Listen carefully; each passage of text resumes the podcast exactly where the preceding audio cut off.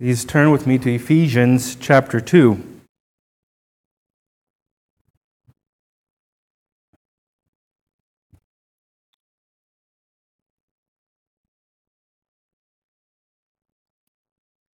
We'll be looking at the first three verses.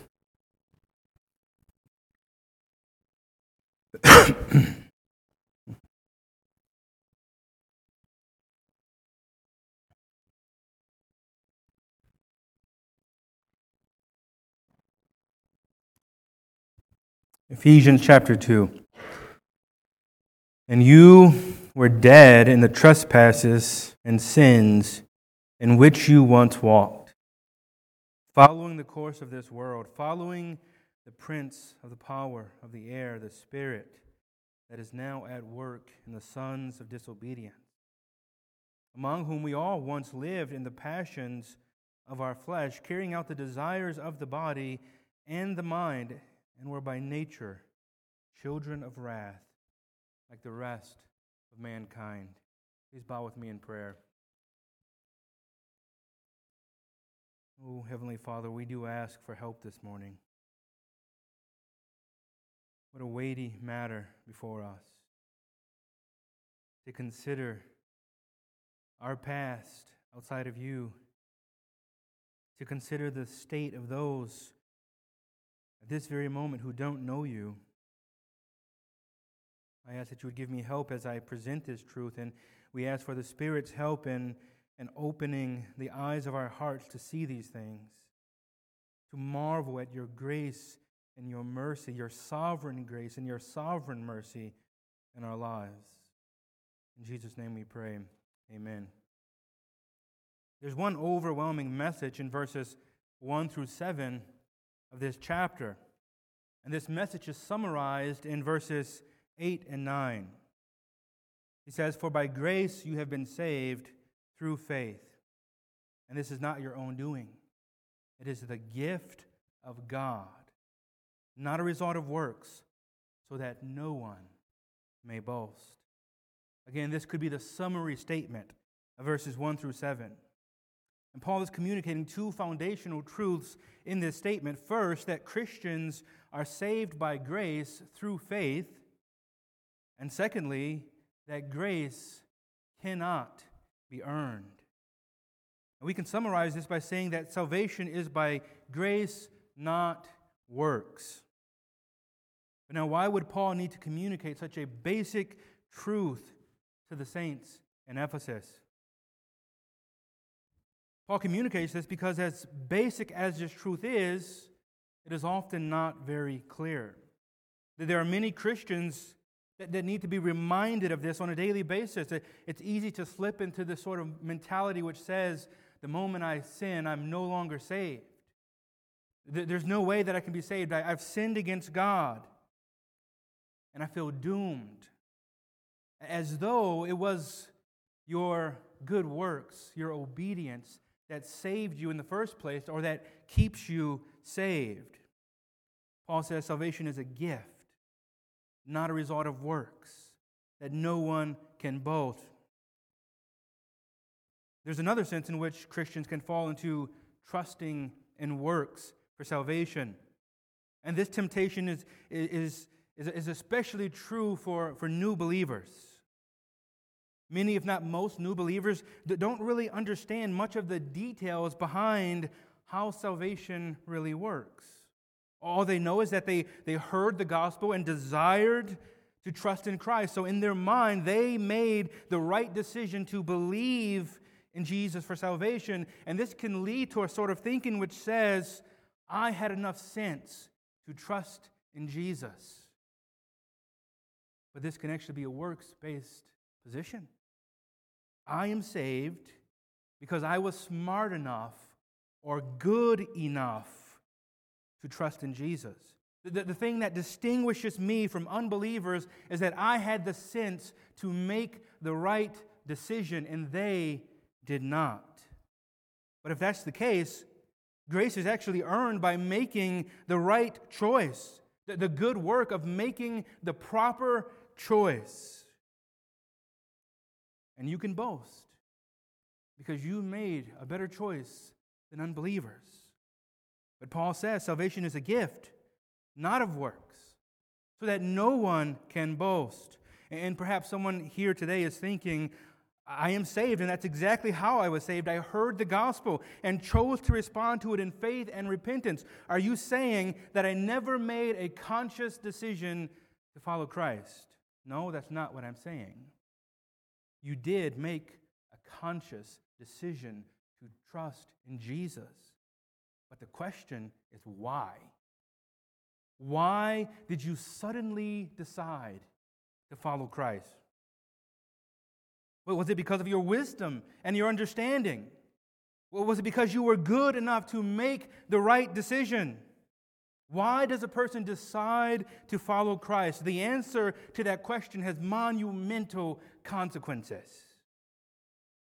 If we say we made the right choice to follow Christ because we were smart enough or wise enough to make the right decision, we limit salvation to the wise and we rob God of his glory.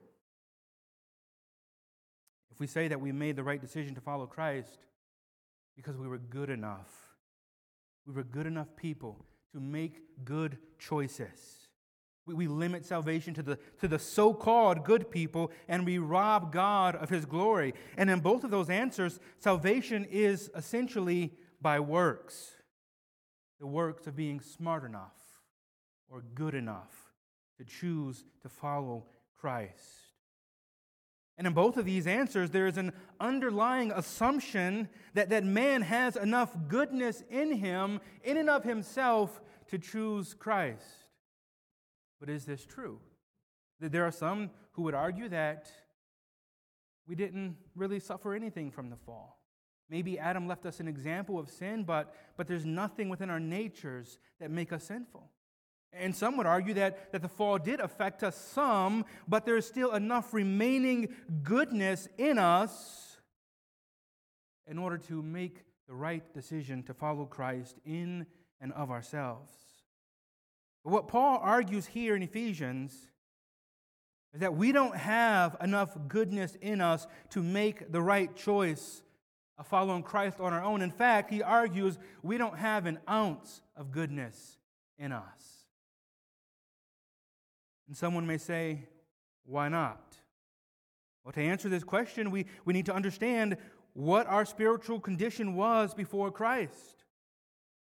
In the first three verses of this chapter, Paul does exactly that. He reminds believers what their condition was before Christ. And this serves two purposes. For some, this is new teaching. For example, new believers will read this text and learn something of their true condition before Christ that they never knew before. But for others, this is nothing new. You know the true darkness of your condition before Christ. And if that is you, this is a sobering reminder to you. You need to remember what you were before Christ not to wallow in it, not to think of it as the old glory days, not to be in despair, but to remember the mighty, sovereign work that God did in your life. So, what does Paul say about the condition of believers before Christ? And by the way, this also means that if you are not a Christian today, this is your condition right now. Paul says, before Christ, we were spiritually dead. Verse number one. And you were dead in the trespasses and sins in which you once walked. Now, notice that Paul did not say you were sick. He did not say you were drowning. He did not say you were almost dead. He said you were dead. And what exactly does this mean? Well, he gives more info about this death that clarifies it for us. He says, You were dead in the trespasses and sins in which you once walked. The word trespasses has to do with, with crossing over boundaries that should not be crossed. And the word for sins there means missing the mark. But, but both of these words essentially mean transgressing God's law, which is sin. But, but the emphasis here is not on the specific acts of sin committed, but, but rather the fact that unbelievers by nature are sinners. MacArthur puts it this way the, the Greek case here is locative of sphere. This indicating the sphere or realm in which something exists. We were not dead because we had committed sin, but because we were in sin. That is the realm we existed in. In this context, trespasses and sins does not refer simply to acts, but first of all to the sphere of existence of the person apart from God. You have a realm of sin in the realm that believers live in, a new nature. And before Christ, we lived, we were confined to the realm of sin. So MacArthur goes on committing sinful acts does not make us sinners. We commit sinful acts because we are sinners. There's a distinction. And Christ states this very clearly in the Gospels. He says in Matthew 12 35, a good man out of the good treasure of his heart brings forth good things, and an evil man out of the evil treasure brings forth evil things. Evil deeds don't make the heart evil. An evil heart leads to evil deeds. And he says it again, Matthew 15, 19, for, for out of the heart come evil thoughts, murder, adultery, sexual immorality, theft, false witness, slander. Man does not commit those sins and then receive an evil heart. No, those evil come from an evil heart. So when Paul says you were dead in the trespasses and sins in which you once walked, he is saying that you were spiritually dead in the realm of sin. You were spiritually dead in the sphere of sin. You were dead to God and all spiritual things, and you were living in the sphere of sin. You were sinners. That's who you were. That's what defined you. But how did we get that way? Did God create us to be that way? No. It was through Adam's sin. Adam, as the, the representative of, of all mankind, sinned against God in the garden and, and received a corrupt nature which, he, which made him spiritually dead. And Adam and Eve then conveyed their corrupted nature to all of their descendants so that each and every person born of man and woman is born spiritually dead in their sins, living in the realm of sin from birth. And as I've said many times, this is why you don't have to teach little children to sin, it's in their hearts. And when they get old enough, it begins to come out. That's called a sinful nature, which was passed down from Adam. And we were so dead in our sins that we could not seek after God. What does Paul say in 1 Corinthians?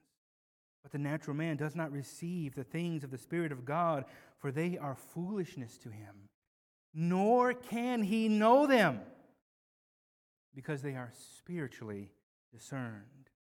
The natural man, in other words, the spiritually dead man, does not and cannot receive the things of the Spirit of God because they are spiritually discerned. Dead men have no discernment. Spiritually dead men have no spiritual discernment. It is impossible for a spiritually dead man to see his need for Christ, to desire Christ as a Savior, and decide to follow after him. Spiritually dead men don't make decisions to trust Jesus for salvation, no matter how smart they are, that they are incapable of doing so. To telling a spiritually dead man to trust in Jesus for salvation is like going to a graveyard and telling the dead bodies there to live again. Go try that and see where it gets you. They cannot hear you because they are dead. And if they could somehow hear you, they would have no power to raise themselves up again. A dead man has no power or ability to make himself alive again, and, and they do not respond to people telling them to do so.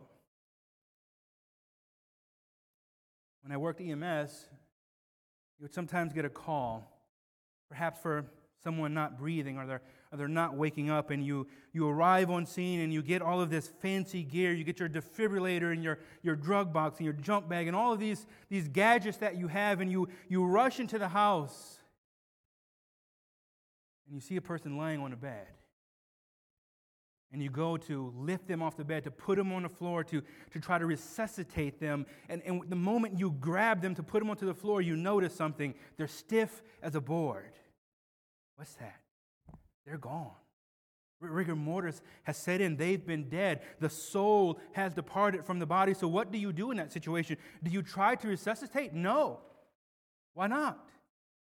Because you know that no matter how much electricity you put through their body, their heart is not going to beat again.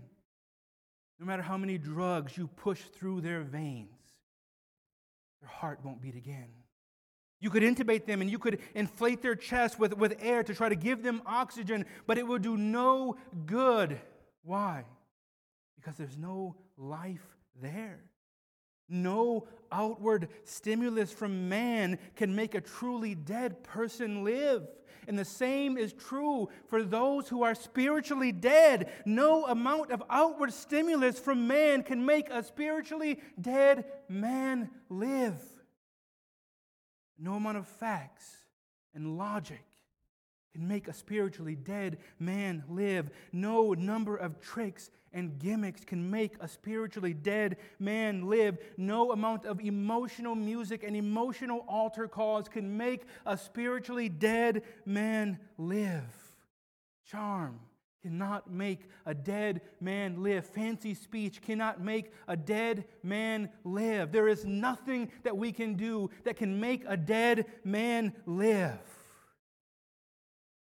And yet, this was our condition before Christ dead in our trespasses and sins not sick in our sins, not drowning in our sins, but spiritually dead in our sins, dead with no hope of making ourselves alive. We did not even know we were spiritually dead. And if we did know, we would not have cared. And if we did care, there was nothing we could do about it. We were dead.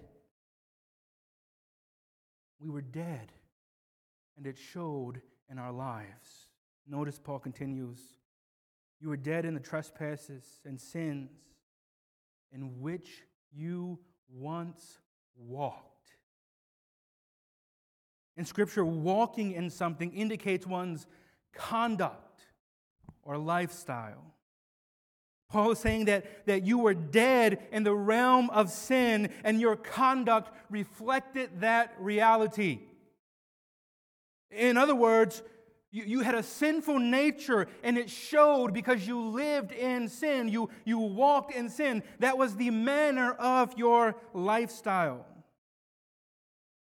And this does not mean that everyone was as bad as they could have possibly been before Christ. God restrains even unbelievers from being as wicked as they could be.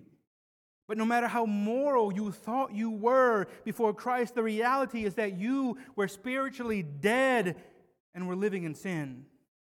And Paul is going to press this point much farther. He is going to show what we were doing as spiritually dead sinners. He's going to prove to us even farther that spiritually dead people don't follow Christ, they don't seek after God. So, what were we doing when we were spiritually dead? And also, if you are spiritually dead right now, if you don't know Christ right now, this is going to be a description of what your life is, of what you are doing. Paul gives us three things. Number one, before Christ, we were following after the world. He says, You were dead in the trespasses and sins in which you once walked, following the course of this world. And in this context, the world is used to speak of the, the culture, the systems, and, and values and principles that are opposed to God. Everything in this world that is opposed to God, the, the, thinking and behaving and acting that is contrary to God. And this is so contrary to God that all throughout Scripture, we are constantly told to love. Love God, love your neighbor, love even your enemy. But there's one thing that God says, don't you dare love. What is that? Do not love the world or the things of the world. In fact, if you love the world, the love of the Father is not in you, he says. You see, we were not attempting to follow God, we were not seeking for Christ. We were busy following the course of this world, following that which is opposed to God, being friends of the world, which James says makes us enemies of God. There's no unbeliever who, who is seeking after Christ. No, he's following after the course of the world. He's following after everything that is opposed to God. This is what you and I were doing before we became Christians. But that's not all we were doing. Secondly, before Christ, we were following Satan. Paul goes into verse 2 following the prince of the power of the air, the spirit that is now at work in the sons of disobedience. Who is the prince of the power of the air? That is the devil, Satan. Before Christ, we were under the influence and guidance of Satan. We were following after Satan. Now, some may object to this and say, although I was an unbeliever, I, I was never one of those crazy devil worshiping people. Ian Hamilton puts it this way Many are unwitting dupes of the devil, others are willing disciples of the devil. So, so maybe you were not a willing disciple, but if not, you were an unwitting dupe. Perhaps you never knowingly followed Satan. But as you followed the course of this world, you followed Satan's lead. Listen, there is no religious neutrality in this world. Either you follow God or you follow the devil. There's no middle ground. Everything that is against God in this world, even false religion, is pro Satan. So much so that in 1 Timothy 4, Paul calls false doctrine doctrines of demons. Oh, this must be some really bad doctrine. This must be some really, really bad stuff that, that talks about Christ, right? What doctrines was he talking about? Forbidding marriage, forbidding foods that were clean. Those, what we would call simple, not even major false doctrines. And Paul says even those things are doctrines of demons. Why? Because they are lies. And where do lies come from? Father of lies, who is the devil. Either we follow God or Satan. And when we were dead in our sins, we were unable to follow God, which means we followed after the devil. And, Paul adds to, to, to clarify this even more. He says, The Spirit that is now at work in the sons of disobedience. So, in other words, there are sons of disobedience right now. They live in disobedience, and, and, and there's a spirit at work in their lives. And what is that spirit? The devil. So, when we were following after the world, we too were sons of disobedience, living in rebellion to God, which means that the devil was at work in our lives. We were following after him. We're not seekers of God, followers of the devil. That was your condition. You look at those, those other people out there who worship the devil, and you said, I was never as bad as them. Well, you weren't as blatant as them. But you too followed after the devil. You were not a God seeker, but a devil follower. Let that sink in. This was your condition. And if you are not following Christ right now, you're, you're thinking that you're following yourself. You're, you think you're the, the, the commander of your ship, the master of your own universe. No, you're following after the lead of the devil. And thirdly, before Christ, we were following the flesh. Verse number three among whom we all once lived in the passions of our flesh, carrying out the desires of the body and the mind. Now, first of all, I want you to notice this transition in Paul's language. In verses 1 and 2, Paul writes to the Ephesians, You were dead in the trespasses and sins in which you once walked. And now in verse 3, he writes, Among whom we all once lived. What is Paul doing here? Paul was a Jew writing to Gentile, Ephesian converts, and he was letting them know their spiritual condition before Christ. And then, lest they think that Jews by birth were in a better situation, he turns it on himself and the entire Jewish nation. And he says this applies to all mankind, Jew and Gentile alike, even though the Jews were the, were the privileged people of God given the law, circumcised as babies, their spiritual condition at birth was no better. Paul says we all once lived in the passions of our flesh. It does not matter what your ethnicity is, it does not matter who your parents are. You were born spiritually dead and you walked in sin from birth. But look what Paul says about our condition here in the flesh. He says, Before Christ, we lived in the passions of our flesh, carrying out the desires of the body and the mind.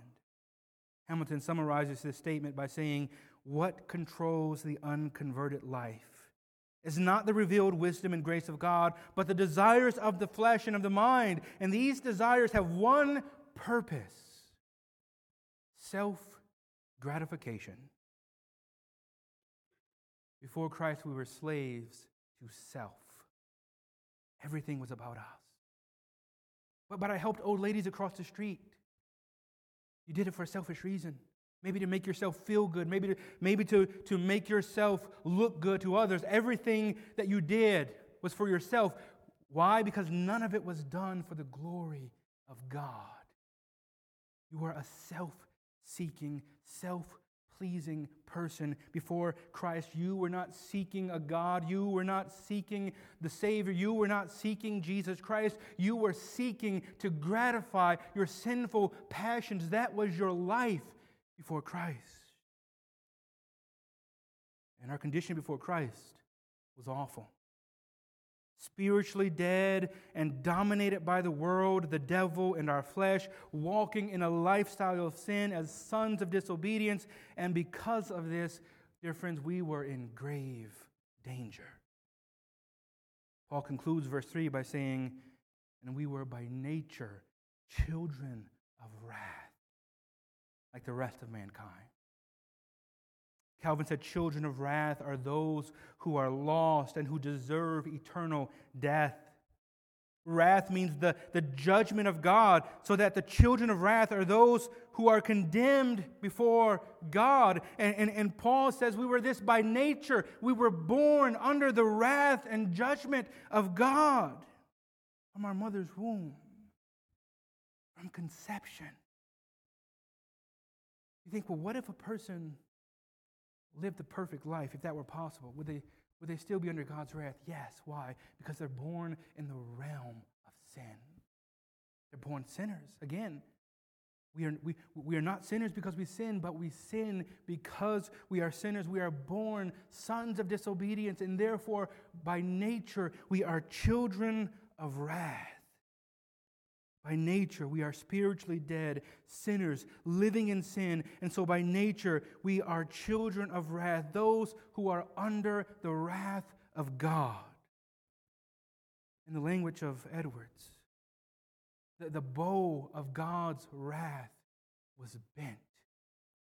The, the arrow was made ready on the string, and justice pointed the arrow directly at our heart. And if at any moment God would have released that arrow, it would have pierced our hearts for all eternity. This was your condition. You are sitting duck with a sniper rifle of God's wrath pointed at your chest. Just at any moment, he could have pulled the trigger and blasted you to eternity, an eternity of his wrath. This was your condition. This was your state before Christ, dead in sin, therefore sinners by nature, following after the world, following after Satan, following after the flesh, and therefore under the judgment of Almighty God. But because we were dead in our sins, we, we could not discern spiritual things, meaning we could not see our need for a Savior. We could not see Christ as the Savior, and therefore we could not respond to the gospel in faith and repentance, and therefore we could not be saved from God's wrath, and yet we sit here saved. How on earth did this happen? There was nothing we could do. We didn't even know that something needed to be done, and yet we sit here today as believers. How is this the case? We were dead. We couldn't see Christ. And yet we know Christ. How is this the case? Verse number four. But God, that's one of the greatest statements in Scripture. That this was your condition. And it wasn't something that you did, it was but God. But God, being rich in mercy, because of the great love with which He loved us, not because of your decisions, not because of what you done, but because He is rich in mercy, because of the great love with which He loved us, even when we were dead in our trespasses, He made us alive together with Christ. We're not going to expound this verse today. But I want to leave you with this gospel truth. God, being rich in mercy because of the great love with which He loved us, made us alive when we were spiritually dead. We were not able to do anything. And yet His love and His mercy compelled Him to raise us from the dead. God did what only He had the power to do. I want you to picture Jesus standing outside of Lazarus' tomb and he says, Lazarus, arise. And that dead body recognizes that divine power. And it raises from the dead and walks out of the tomb. That's what happened to you and I. We were dead. We were like Lazarus. We couldn't raise ourselves from the dead. But the power of God said, Live. And so we did. And we saw our need for a Savior. And we turned to this mighty Savior and was saved. So here's the answer to our question Why did you decide to trust in Jesus for salvation? Why did you decide to follow Christ? Because though you were dead in your sins and trespasses, God made you alive. Though we had a sinful nature, God sent the Holy Spirit to change our nature, to give us spiritual life that we could respond to the gospel in faith and repentance. Does this not bring new meaning to verses 8 and 9? For by grace you have been saved through faith. Listen to these words. This is not your own doing. It wasn't a good decision that you made. It wasn't a smart decision that you made. That's not what saved you. This was God's doing. You were dead, you were helpless. It is the gift of God, Paul says, not a result of works. There was nothing you could do so that no man can boast.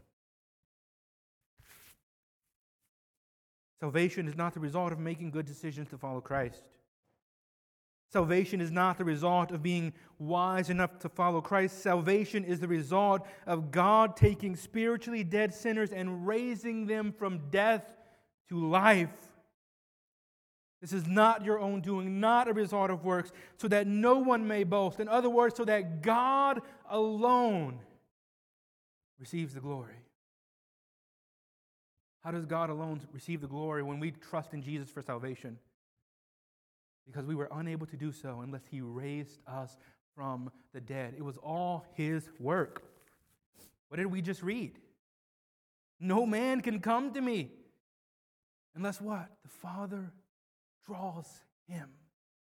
You could not come to Christ until God raised you from the dead, drawing you to your sweet Savior.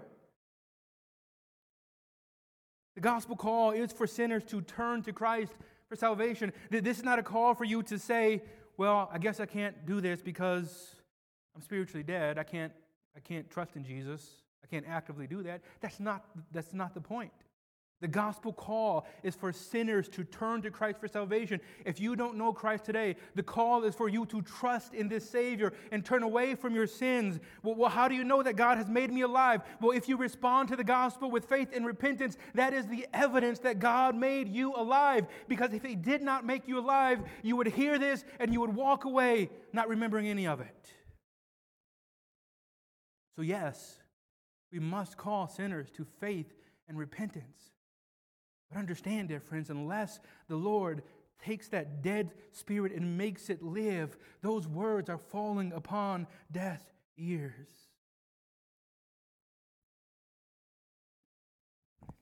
Have you ever thought about the darkness of your past in this way?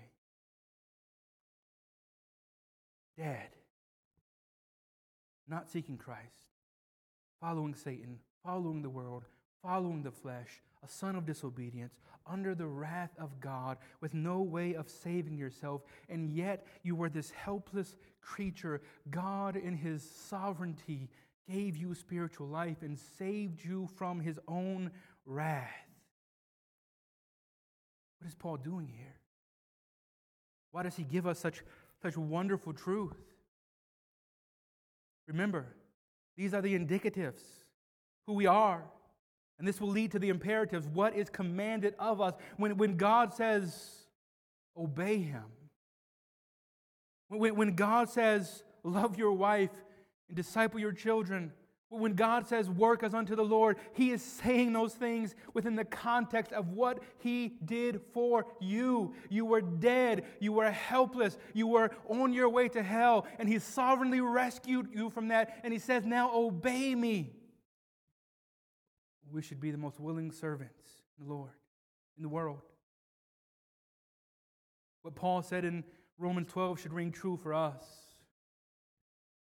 I beseech you by the mercies of God, make yourself living sacrifices. This is your, your reasonable service. Is this not our reasonable service to, to be living sacrifices to the God who would save us from his own wrath by sovereignly raising us from the dead? But also, this should humble us. This should absolutely humble us. When you really begin to grow as a Christian and see progress in your life, you can be tempted to think that you are somehow better than others. What's wrong with that person? Doesn't he see that his life is a mess because he won't follow Christ? I've told him that a thousand times. You come to me complaining again because your life is a mess, and I told you to turn to Christ and you won't do it. What's wrong with you? I made the choice to, to follow Christ, and look what it has done for my life. You need to do the same. Why can't you make the decision that I made? You hear that? What is that? That's a lack of understanding of why you're saved. You were a spiritually dead sinner, serving the world the flesh and the devil, on your way to hell, and God sovereignly gave you spiritual life. Let that humble you. You did nothing to earn your salvation, just like Lazarus did nothing to be raised from the dead. God did the work. You are simply a recipient of God's grace and His mercy and His love, and that should humble you to your core. All glory be to God. Praise God from whom all blessings flow. But also, let this be a reminder of the spiritual state of unbelievers. The, the spiritual conditions that we were once in. is the same dark condition that, that unbelievers are in at this very moment. Perhaps your children, perhaps your relatives, perhaps your co workers, perhaps your, your neighbors, the, the people driving up and down the street, the people walking in downtown Holland. The, the darkness that was your condition is their condition right now. They are dead in their sins, unable to discern spiritual things. They are dominated by the world, the flesh, and the devil. They are walking in sin as sons of disobedience, and because of this, they are under God's wrath. And the bow of God's wrath is indeed bent at them right now. And the arrow is made ready on the string. And justice is pointing the arrow exactly at their hearts. And at any moment, if God releases that arrow, it will be made drunk with their blood for all eternity. Should we not pity those in that condition? Should we not weep and mourn for those in that condition?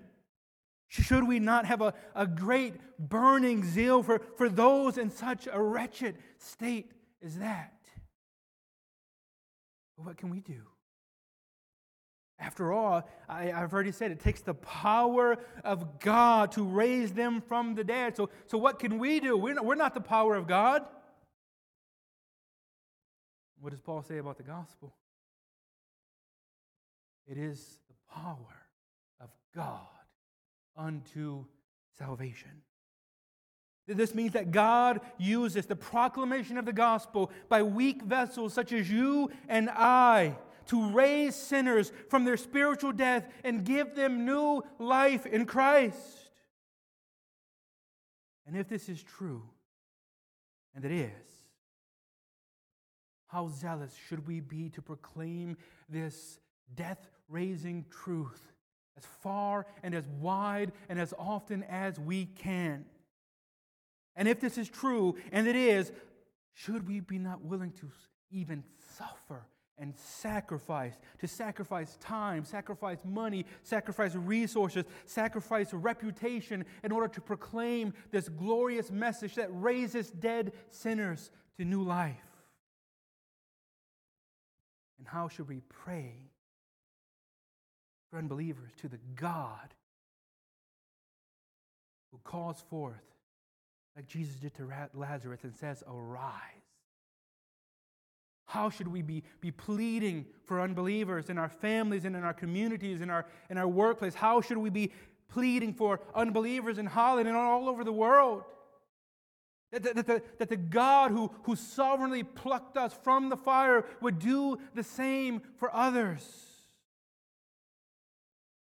And lastly, if sinners are spiritually dead, and the only means that we have for rescuing them is God using the proclamation of the gospel. Then, how careful should we be to keep this glorious gospel untainted from the world? You know how happy the devil is when, when Christians say, I won't deny the gospel, but I'll just change it and remove the power. Remove the power. We ought to be so careful to, to preserve this truth untainted by the world and to trust no other means. If any other means of trying to save souls besides the gospel comes into the church, it needs to be burned with fire. This is the only message. We must proclaim it faithfully.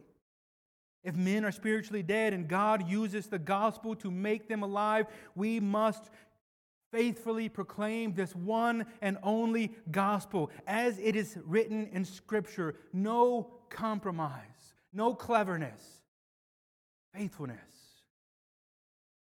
Oh, dear friends, may we be committed to faithfully proclaiming the only message used by God to rescue sinners from spiritual death and grant them eternal life.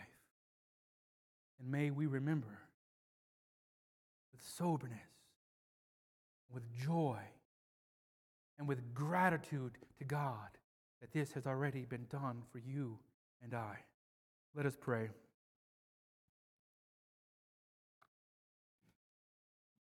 Heavenly Father, you are so gracious and so merciful. Not only did we hate you as unbelievers, but we served the world which was opposed to you. We served Satan who was opposed to you. We served our flesh which was opposed to you. We were your enemy. And yet you saved us. Not because of what we've done, but because of the great love with which you loved us. May this move us, Father. May this move us to, to greater and greater obedience to you and greater love for you and greater service to you. And may this move us to give you glory in all things. And may this move us to see others come to you through the proclamation of the gospel. Oh, Father, we beg of you that not one person would leave here today unchanged by this truth. And if there is any person here today who, who does not know you, Father, we ask that you would raise them from death to life at this very moment, that, that hearing these words today, they would be able to respond to the gospel with faith and repentance. And, and may the angels in heaven rejoice, and may we rejoice with them over a soul being saved. In Jesus' name we pray. Amen.